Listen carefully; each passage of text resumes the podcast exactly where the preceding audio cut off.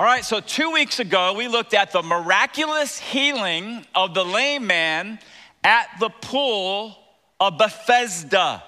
And so, after being crippled for 38 years, Jesus said to him, and I quote, Get up, take up your bed, and walk. And that is exactly what he did.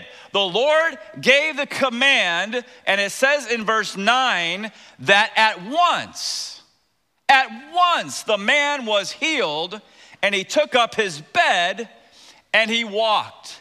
And as I said two weeks ago, after being crippled for 38 years, you know later on, this guy didn't just walk, I bet you he ran down the street. I bet you he jumped up and down. I bet you he even danced. Why? Because he was so excited that, man, I've been lying around um, for 38 years and look what's happened to me. He was excited, but not everybody was so excited.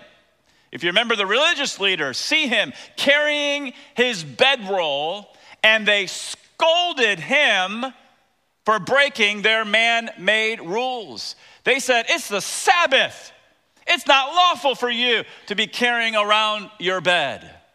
And so God gave Israel the Sabbath. By the way, the Sabbath, the fourth commandment, um, um, from sundown on Friday till sundown on Saturday, God gave the Sabbath to Israel as a blessing but the religious leaders, they attached all these man made rules to the Sabbath so that the day of rest actually became this legalistic burden.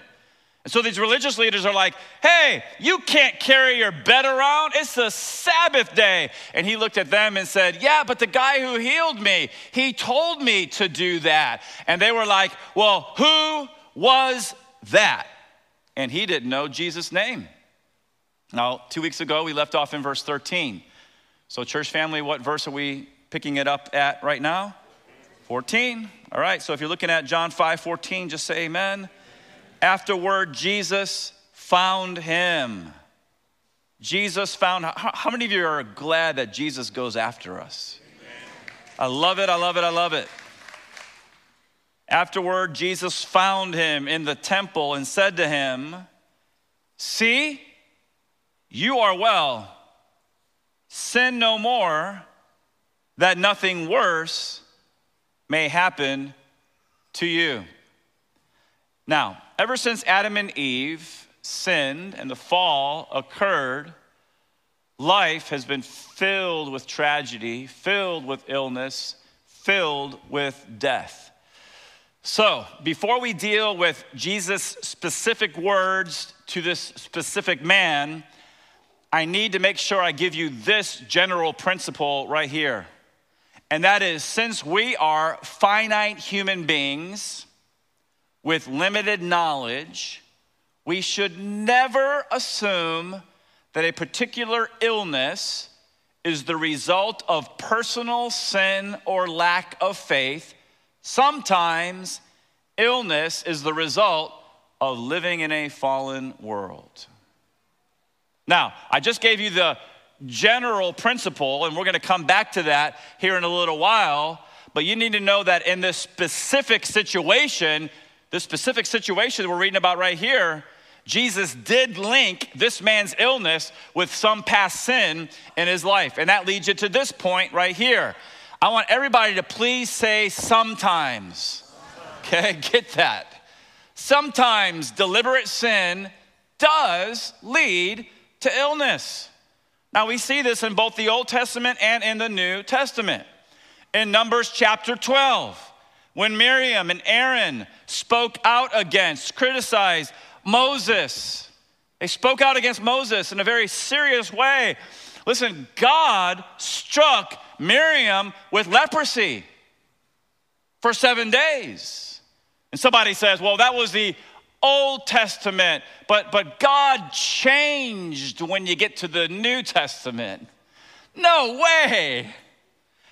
Have you guys ever heard of the immut- immutability of God?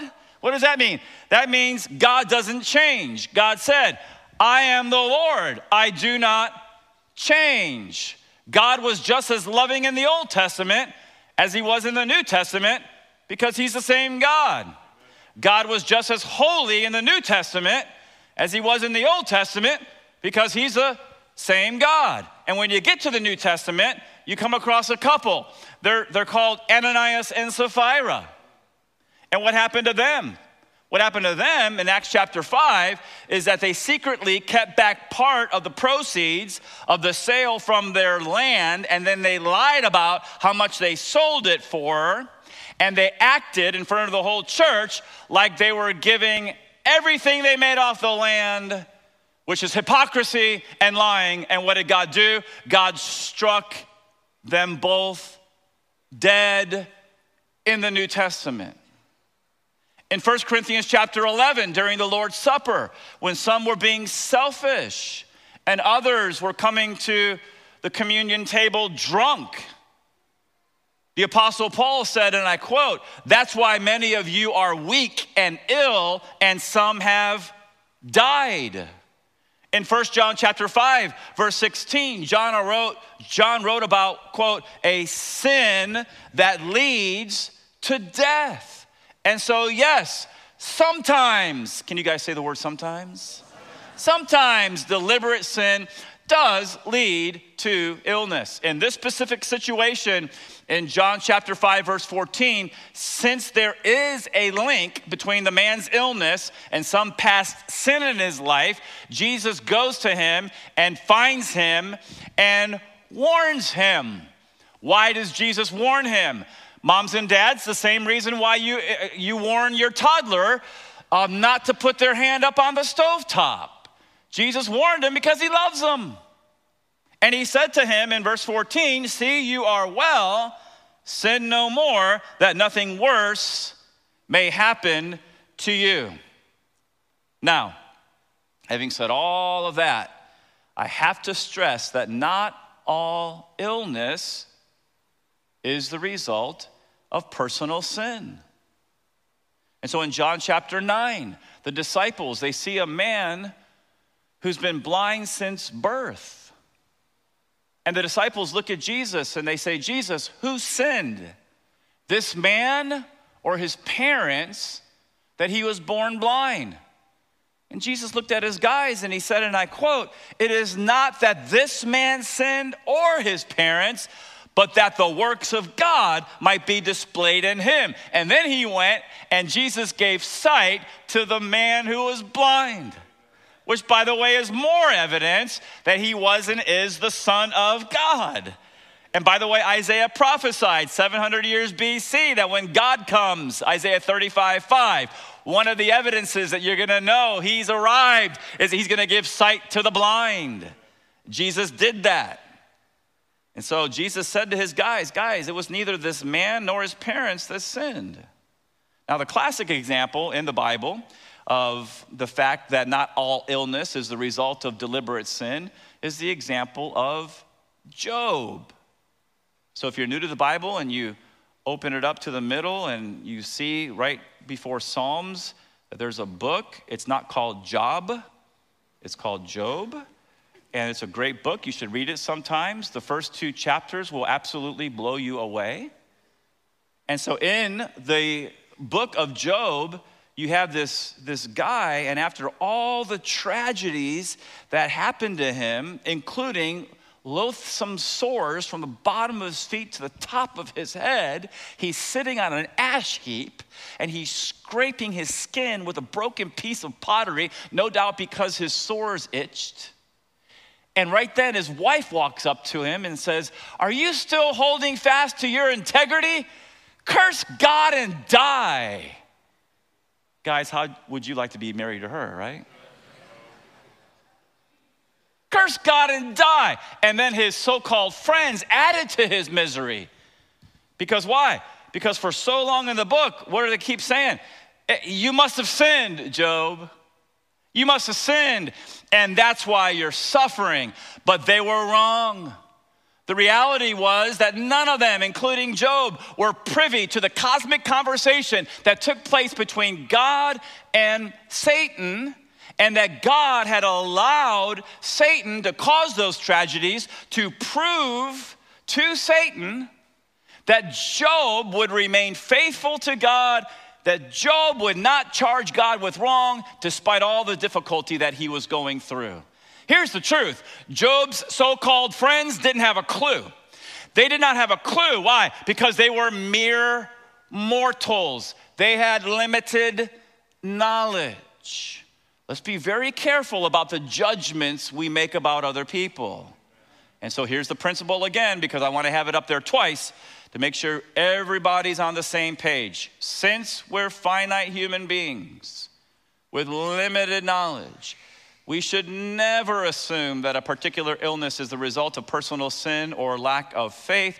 Sometimes illness is the result of living in a fallen world. And how many of you are happy that even in a fallen world, God is sovereign? How many of you are happy that even in a, a, a fallen world, listen to this, all things work together for good to those who love God, to those who are the called according to his purpose. That's the truth. And like I said two weeks ago, if you're here or you're watching and you're suffering from some illness and God chooses not to heal you in this life. If you are a born again believer, man, your future is so bright. If you're a born again believer in Jesus Christ, one day you're going to experience the ultimate healing. One day you're going to receive a new body. You're going to live on a new earth. You're going to live within a brand new universe. Why? Because Jesus Christ hung on the cross and he bled and he died to pay for our sins and then he rose again, not just for our personal redemption, but to redeem all creation. God's a good God. He's a great God, and we should worship him. So, Jesus warns the guy because he loves him. Sin no more that nothing worse may happen to you. And then this guy does something really odd. He does something really odd unless you're familiar with uh, the fact that these religious leaders in the first century had such a strong influence over the people that they led. In other words, these guys abused their power. What this guy who just got healed does is really, really odd unless we understand the power and intimidation that the religious leaders held over the people. And so now let's look at verse 15. It says that the man went away. This is the guy that Jesus just healed, the guy who was crippled for 38 years, the guy that Jesus said, Sin no more, that nothing worse may happen to you. Verse 15, the man went away and he told the Jews. Now, when you see the word, uh, the words the Jews in John 5, is talking about the religious leaders, right? The pompous, arrogant, legalistic religious leaders. It's not talking about, you know, all Jews. Jesus was a Jew, his apostles were Jews. Thousands of Jews came to Christ in the first century. These are religious leaders. And so this man went away and he told the Jews that it was Jesus who had healed him. And you read that, and that, like, that's odd. Jesus has healed you from being crippled for 38 years? Verse 16, and this was why the Jews were persecuting Jesus because he was doing these things on the what day? And so this man knew the religious leaders were angry with him. He, they looked at him, they scolded him. Hey, you can't carry your bedroll on the Sabbath day. And he knew he could be the recipient of some negative consequences down the road, and he was afraid of these guys. So I think, here's my take in order to avoid getting in trouble with these guys, he told on Jesus. It was Jesus. He's the one who healed me. And that led the religious leaders to persecute the Lord since they didn't think Jesus should be healing on the Sabbath day. You're healing, and that's working, Jesus. You're not allowed to do that. Do you guys see what religion does to people's heads? I mean, are you kidding me? I think personally, Jesus purposely healed people on the Sabbath while the religious leaders were around because he liked stirring things up. I think Jesus was a nonconformist in that, in that way. You remember the, uh, he goes over to a Pharisee's uh, house for dinner on the Sabbath, and there's a man there who has this unusual swelling. Some versions call it the dropsy. And what does Jesus do? On the Sabbath, he heals this guy. And then he looks at the religious leaders and he says, Which of you, if you had an ox and your ox, your animal, fell into a pit on the Sabbath, wouldn't pull the ox out of the pit? In other words, hey, you'll help your animal on the Sabbath. I can't help this guy who's got a problem with swelling in his body. And so be careful. This is why this church is not about religion, this church is about Jesus. So important that you get that. And so, what we're going to do for the remainder of our time is we're going to look at Jesus' fascinating discourse with these religious leaders. Now, what I, what I want to do for the remainder of our time is I want to pull out three truths, three truths about who Jesus is, what he's done in the past, what he's going to do in the future, and why we should honor the Son. Now, there's no way I can get to everything, otherwise, we would be going through John literally for five years. Okay, so we're going to get a lot done here today, but I really want to encourage you guys to be reading, meditating on the scripture um, on your own. Okay, right now, if you're looking at John chapter 5, verse 17, say amen. All right, so here we go. They're mad at him because he's doing these things, these healings on the Sabbath. Jesus says in verse 17, My Father is working until now Notice, my father, and so the blood right now is rising in the bodies of these religious leaders. They're like, what? My father is working until now, and I am working. Verse 18, this is why the Jews were seeking all the more to kill him. Because not only was he breaking the Sabbath, but he was even calling God his own father, making himself what? All right, so that leads us to our first point, and that is that Jesus Christ, ladies and gentlemen, is the God is God the Son, who is equal with God the Father. Now, what we're doing here, and I always got to be like so careful, right? What we're doing here is we're dealing with Christology.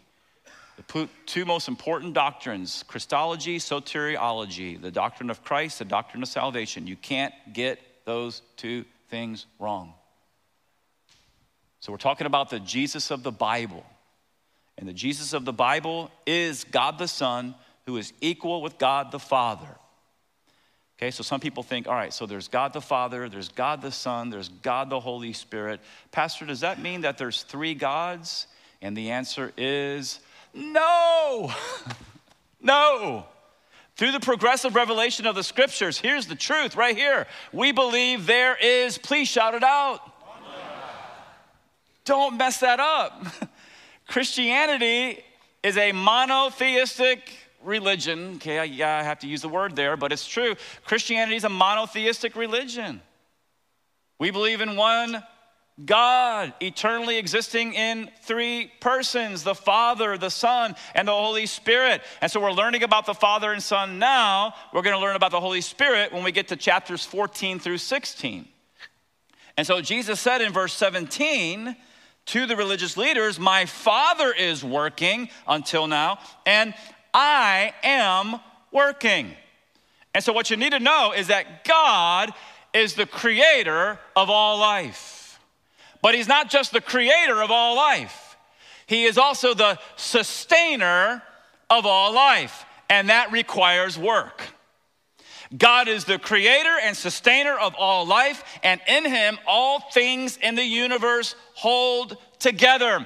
Not just six days a week, but every day of the week, including the Sabbath day.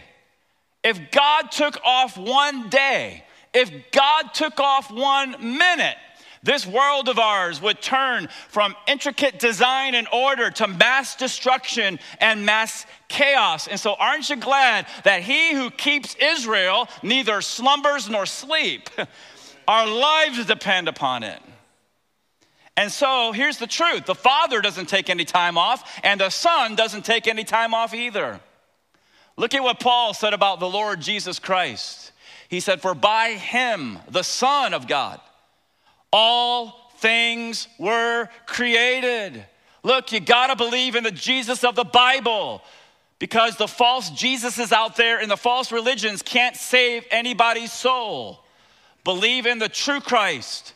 For by him all things were created in heaven and on earth, visible and invisible, whether thrones or dominions or rulers or authorities, all things were created through him and for him, and he is before all things, and in him all things. What's the last two words there? All right, so if the Son of God is literally holding all things together every single day, including the Sabbath, shouldn't he be allowed to heal on the Sabbath? Yeah. And by the way, didn't he say, I am the Lord of the Sabbath? Yeah, Mark chapter 2, verse 28. And so that's why he says in verse 17, My Father is working until now, and I am working. This is why the Jews were seeking all the more to kill him, verse 18, because not only was he breaking the Sabbath, but he was even calling God his own father, making himself equal with God. The Jewish religious leaders knew exactly what Jesus was saying, and they wanted to kill him for it. Why? They thought it was blasphemy. Now, Somebody in this room, maybe somebody watching, might be thinking right now, okay, Pastor, if I lived back then, I wouldn't want to kill Jesus. But nonetheless, I can accept him as a great teacher of morals and religion. But God, I can't accept him as God. Well, ladies and gentlemen, that's exactly who he claimed to be. I can't wait till we get to John chapter 8. And because when we get to John chapter 8, Jesus is going to say something to the religious leaders that's going to make their heads explode. Jesus is going to say to the religious leaders, Before Abraham was, I am. Okay, so a thousand years before Jesus, you have King David.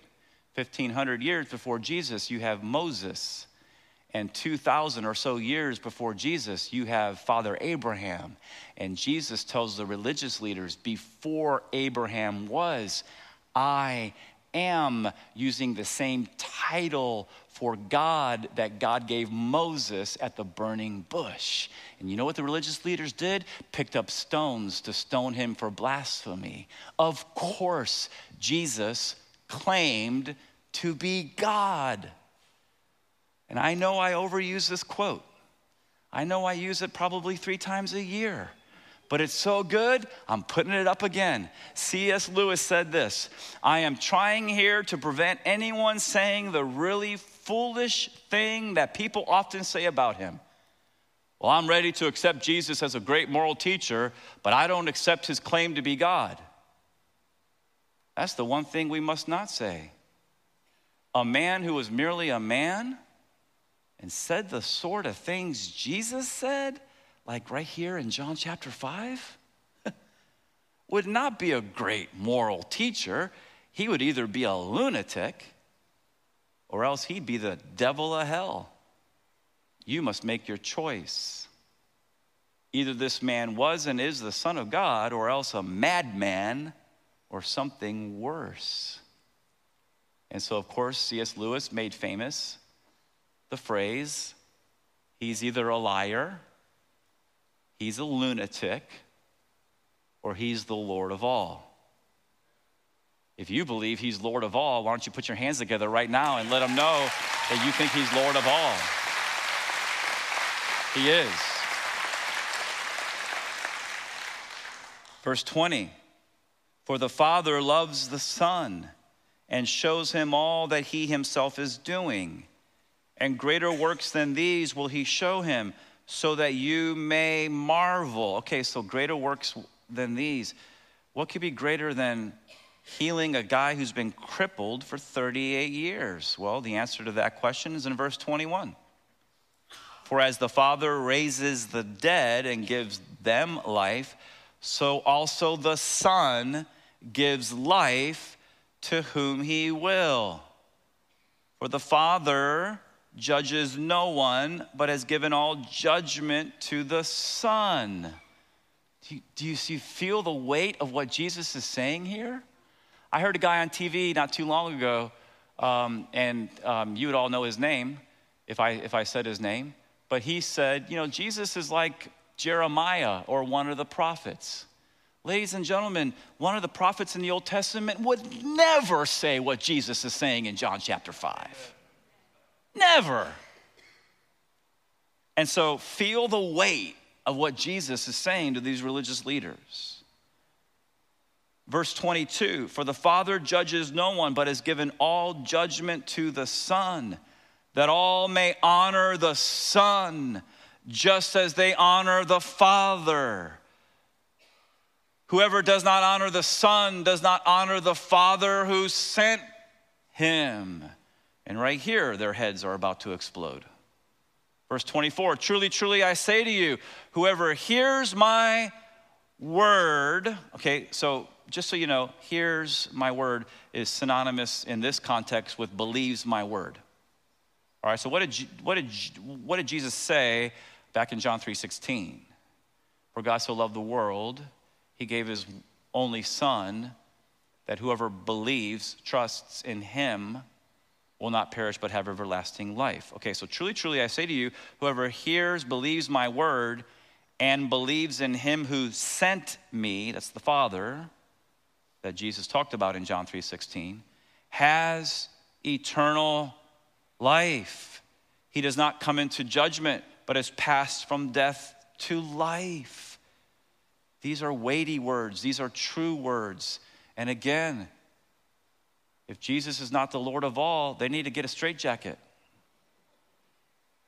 Verse 25 Truly, truly, I say to you, an hour is coming and is now here when the dead will hear the voice of the Son of God. The, did you hear what he just said? The Son of God. And those who hear will live. For as the Father has life in himself, so he has granted the Son also to have life in himself. All right, so here's your second point Jesus Christ has life in himself and gives life to the dead. He has life in himself and he gives life to the dead. All right, so let's start with his claim that he has life within himself. That's in verse 21 and verse 26. All right, so let's look at verse 21. He says, For as the Father raises the dead and gives them life, so also the Son gives life to whom he will. And then now in verse 26, for as the Father has life in himself, so he has granted the Son also to have life in himself. Ladies and gentlemen, here's the truth the eternal Son of God has life within himself. It's called, theologians call this the aseity of God, A S E I T Y. The, uh, Dr. Geisler gives a great definition for the aseity of God. Aseity comes from the Latin acete, meaning literally of oneself. Used of God, it denotes that, listen to this, He exists in and of Himself, independent of anything else. He is self existent. Can you guys please say self existent? That's our God. He is an uncaused being. We learn from the cosmological argument that everything that begins has a cause. The universe had a beginning. Therefore, the universe has a cause. The universe is finite, therefore, its cause must be, thank you, infinite.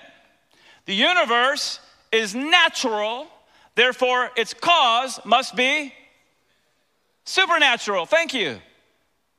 And he's not an it, he's a he. Ladies and gentlemen, every effect has a cause.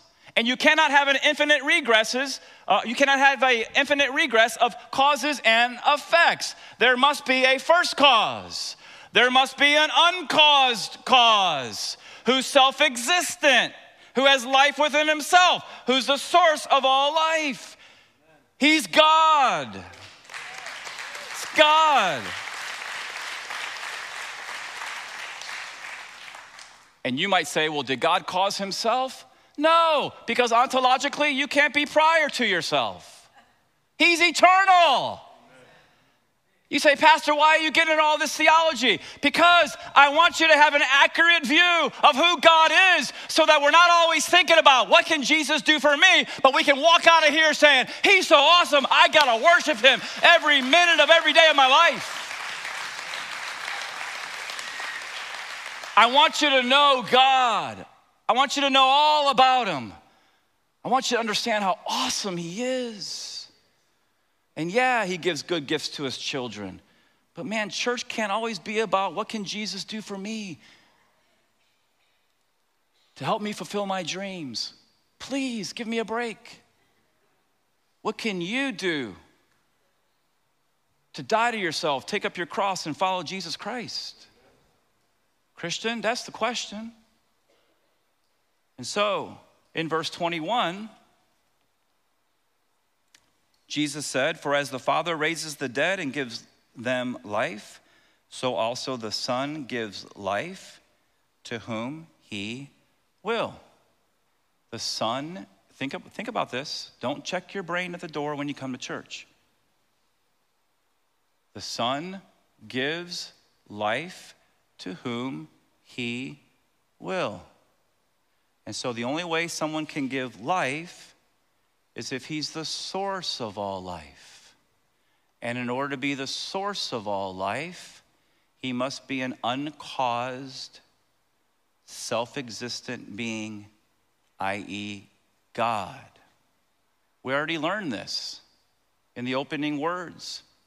In the beginning was the Word, and the Word was with God, and the Word was he was in the beginning. He was in the big he was in the beginning. He was already there before the creation of the space-time material universe. He was already there. Why? He's eternal. Verse 3 All things were made through him, and without him was not anything made that was made. Here it is John 1 4. In him was life, and the life was the light of men. And thank God the Word became flesh and dwelt among us. And so, once again, Jesus says in verse 21 As the Father raises the dead and gives them life, so also the Son gives life to whom he will. We know from the Gospels that Jesus raised at least three people from the dead. Do you guys remember this? So, you have the widow's son in Luke chapter 7. Jesus walks up, there's a funeral procession, there's a widow. She's crying, she's distraught. She's a widow. That means her obviously her husband's dead. Apparently she only has one son. In those days, man, she's in trouble. There's no source of income for her. And guess what?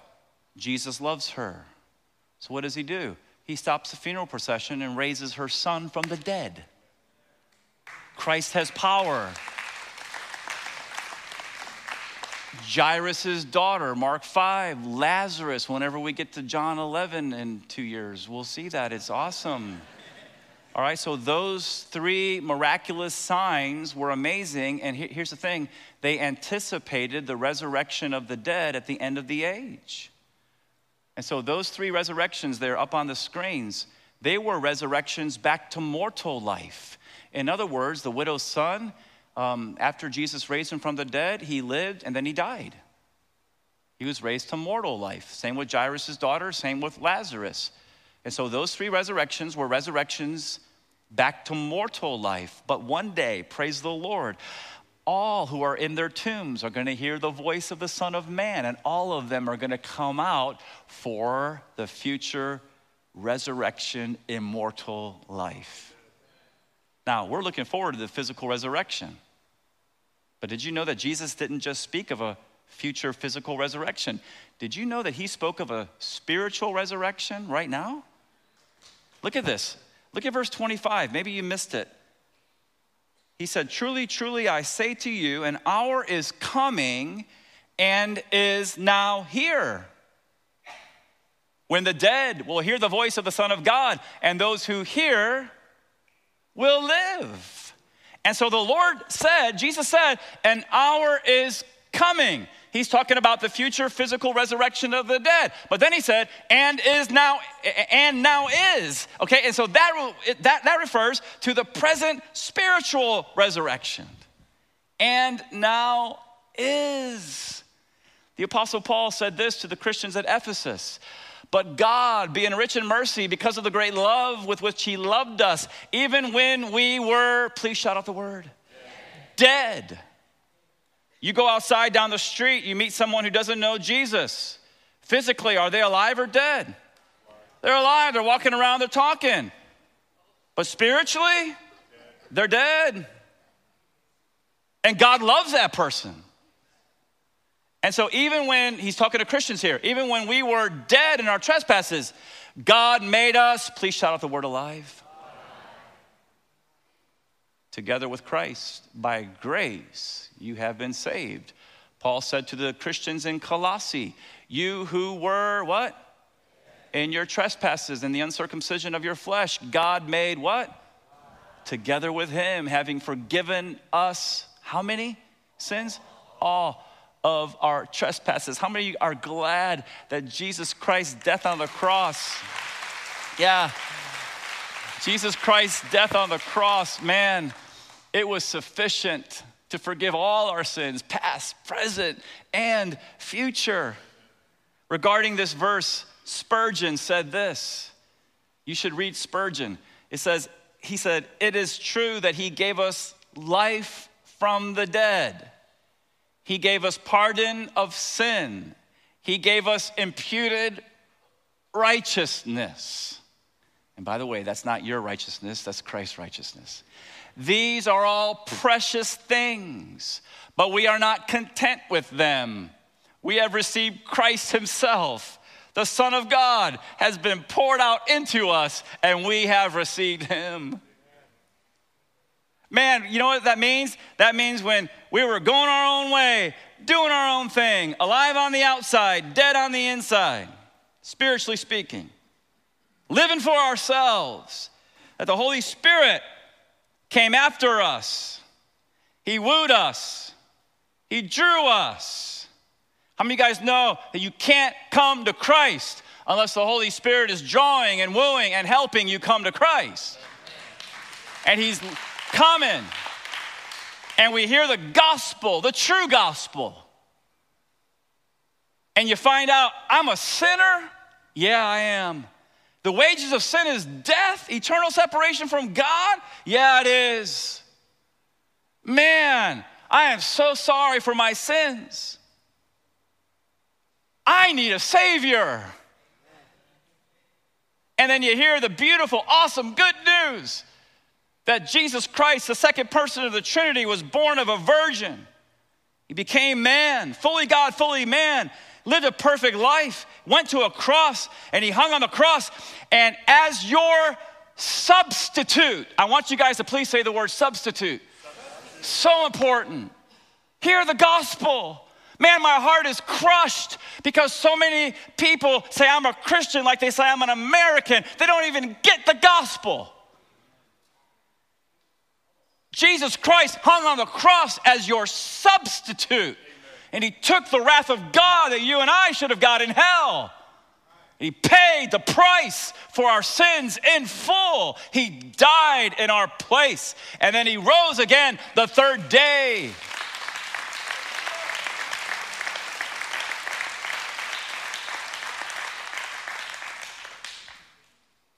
And so you're like, praise the Lord. He died not just for the whole world, He died for me. It's personal.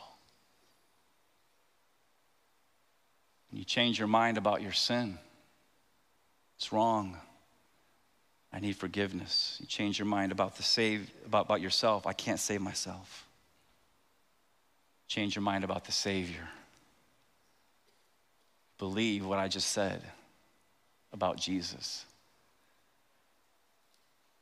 And listen, you receive Christ. John 1:12 As many as received him who believed on his name he gave the right to be children of God. What does that mean? That means you're born of God. That means that spirit which was dead is now alive. Spiritual resurrection. And did you know that our spiritual resurrection is pictured in water baptism? I don't know if you knew that.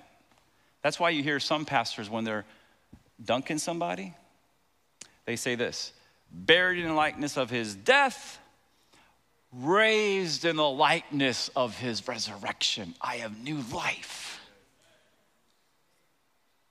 And so, baptism outwardly pictures what's already happened when we got saved inwardly, which is a spiritual resurrection, the new birth.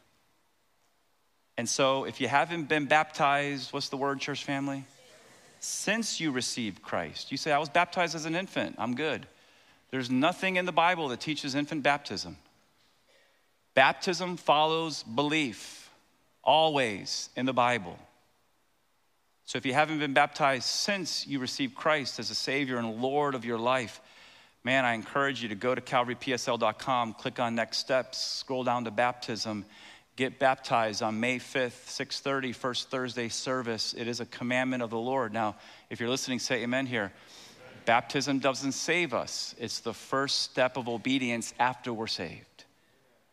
And so, what does our spiritual resurrection guarantee? It guarantees that one day we are going to experience a physical resurrection. And so here's your last three verses 27 through 29, and I'll make some concluding comments. So hang with me all the way to the end here.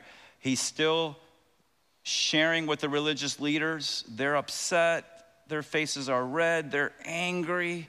He says in verse 27 And he, the Father, has given him, the Son, authority to execute judgment because he is the Son of Man. Do not marvel at this, for an hour is coming when all who are in the tombs will hear his voice and come out. Those who have done good to the resurrection of life, and those who have done evil to the resurrection of what?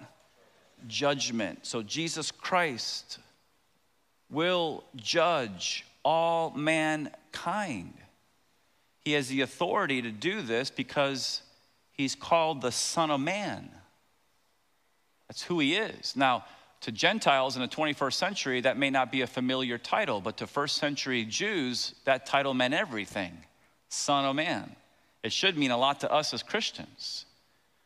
The term, the title, Son of Man, is derived from Daniel, 6th century BC. And so Daniel says, I was watching in the night visions, and behold, one like the, what's his name? Son of Man, coming with the clouds of heaven. Is anybody looking forward to this day? He came to the Ancient of Days, and they brought him near before him. Then to him, who? The Son of Man, was given dominion and glory and a kingdom, and that all peoples, nations, and languages should serve him. His dominion is an everlasting dominion which shall not pass away, and his kingdom is the one which shall not be destroyed. When Jesus, at the end of verse 27, gave himself that title, Son of Man, in verse 28, the first thing he says is, Don't marvel at this. Why? Because when he said, Son of Man, their mouths dropped open. they were angry at him. They were astonished astonished. This Jesus of Nazareth, this carpenter, this stonemason, this handyman from Galilee has the audacity to call himself the Son of Man, the Christ, the Messiah. And we say, yeah, yeah. praise the Lord, because that's who he is. That's the Lord we worship. That's him. And so, What's going to happen in the end? What's going to happen in the end, verse 28, that is that the hour is coming when all who are in the tombs are going to hear his voice. And they're going to come out. Those who have done good to the resurrection of life, those who have done evil to the resurrection of judgment. Last week, I was very, very careful to make sure everybody understood that when Jesus talks about those who've done good go to everlasting um, life, that we understand that we keep those words in the context of John chapter 5 verses before, verses after. We keep it in the context of the Gospel of John. We keep it in the Gospel, we keep it in the context of the New Testament and the entire Bible for that matter. And so when you keep everything in its context, you know Jesus was not teaching that someone can earn their salvation by doing good works. It's not what he's saying at all. If you weren't here last week, I want you to again hear the word, I want you to hear the, the word of God. Here it is For by grace are you saved through faith, and that is not of yourselves, it is a gift of God not of works, lest anyone should boast. Ephesians 2 8, 9. And then verse 10 says, For we are his workmanship. He's talking to Christians. For we are his workmanship, created in Christ Jesus for good works, which God prepared beforehand that we should walk in them. And so I probably say it almost every week, but man, I'm gonna keep driving it and driving it. But here's the thing I can say it till I'm blue in the face. But, dear Holy Spirit, please speak to hearts. We are saved by grace alone, through faith alone, in Christ alone, apart from meritorious works. We cannot earn our way to heaven. Ladies and gentlemen, if salvation came by keeping the law, Christ died in vain. If you can go to heaven because you can work hard enough, why in the world did the Son of God come and die on a cross and rise again? And so we're saved by grace alone, through faith alone, in Christ alone, apart from meritorious works.